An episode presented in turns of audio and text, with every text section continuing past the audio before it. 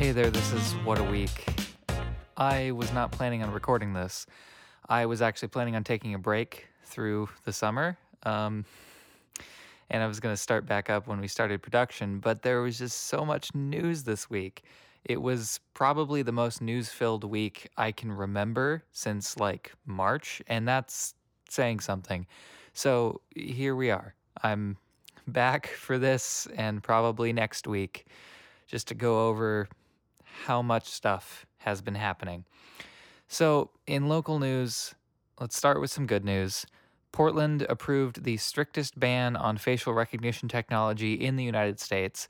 The Portland City Council unanimously approved bans on city and private use of facial recognition technology on Wednesday, last Wednesday, the strictest such restriction in the country. The private ban, which includes businesses in the city, would go into effect January 1st. The ban on use by city departments goes into effect immediately. The state of Oregon already bans police from using body cameras with facial recognition technology, and the ban wouldn't apply to private individual uses such as the Face ID feature on iPhones. But it does prohibit businesses from collecting, using, or storing people's facial or biometric information gathered in spaces open to the public, such as parks or grocery stores. Portland officials point to concerns over residents' civil rights and privacy as reasons for the bans. They also cite studies that show the technology is marred by racial and gender bias. San Francisco, Oakland, and Berkeley are among those that have already banned the use of facial recognition by police departments and other local government agencies. The Portland ordinances were introduced by Mayor Ted Wheeler and Commissioner Jo Ann Hardesty, who has said the issue comes down to racial justice and the community's right to privacy. Okay, on to state news.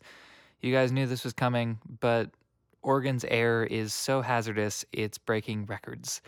The Oregon Department of Environmental Quality and Lane Regional Air Protection Agency released data from the past week that shows historical record breaking air quality across the state. Oregon has had some of the worst air quality in the world with such dense concentrations of tiny particles from wood smoke that it's been considered unhealthy or even hazardous to breathe and the new data shows that it's the worst ever recorded in Portland, Eugene, Bend, Medford, and Klamath Falls. That's based on an air quality index that categorizes air quality as good, moderate, unhealthy, very unhealthy, or moderate. DEQ's Laura Gleim said the AQI monitors take hourly measurements and averages those numbers for the day. She said it's possible some cities or neighborhoods could have reached ratings well over 500, beyond the AQI's upper threshold for hazardous air, for a few hours during that day. Above 500 is off that scale, Gleim said.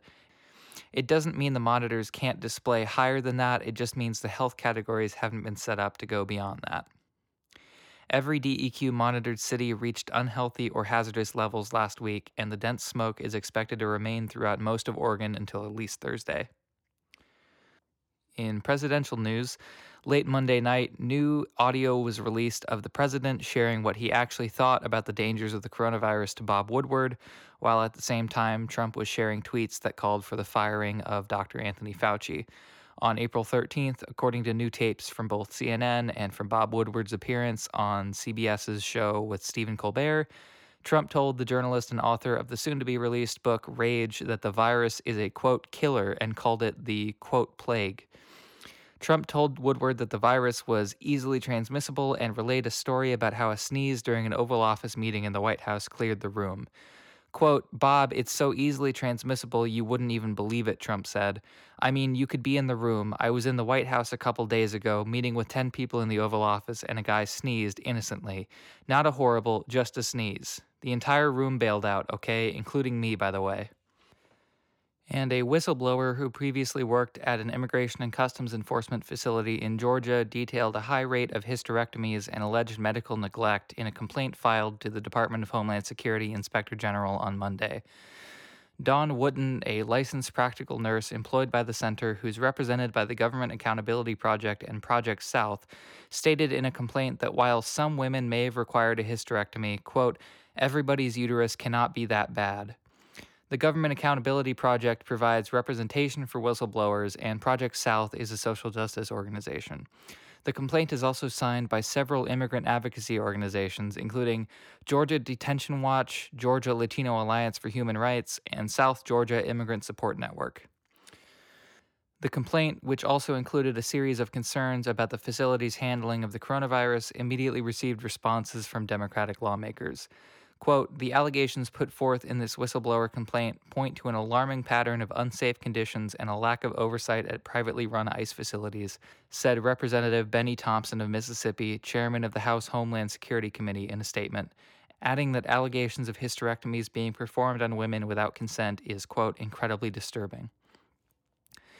Finally, in international news, the U.S. on Tuesday issued a sweeping new advisory warning against travel to mainland China and Hong Kong, citing the risk of, quote, arbitrary detention and arbitrary enforcement of local laws.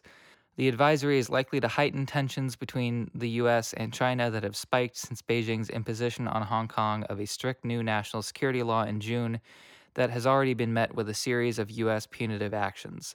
The new advisory warned U.S. citizens that China imposes, quote, arbitrary detention and exit bans to compel cooperation with investigations, pressure family members to return to China from abroad, influence civil disputes, and, quote, gain bargaining leverage over foreign governments.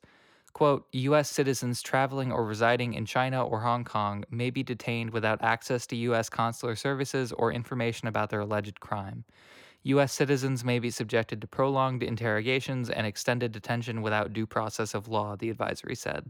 When in Hong Kong, U.S. citizens are, quote, strongly cautioned to be aware of their surroundings and avoid demonstrations, the advisory said. That's some of the news for this week. Again, I know I missed a lot.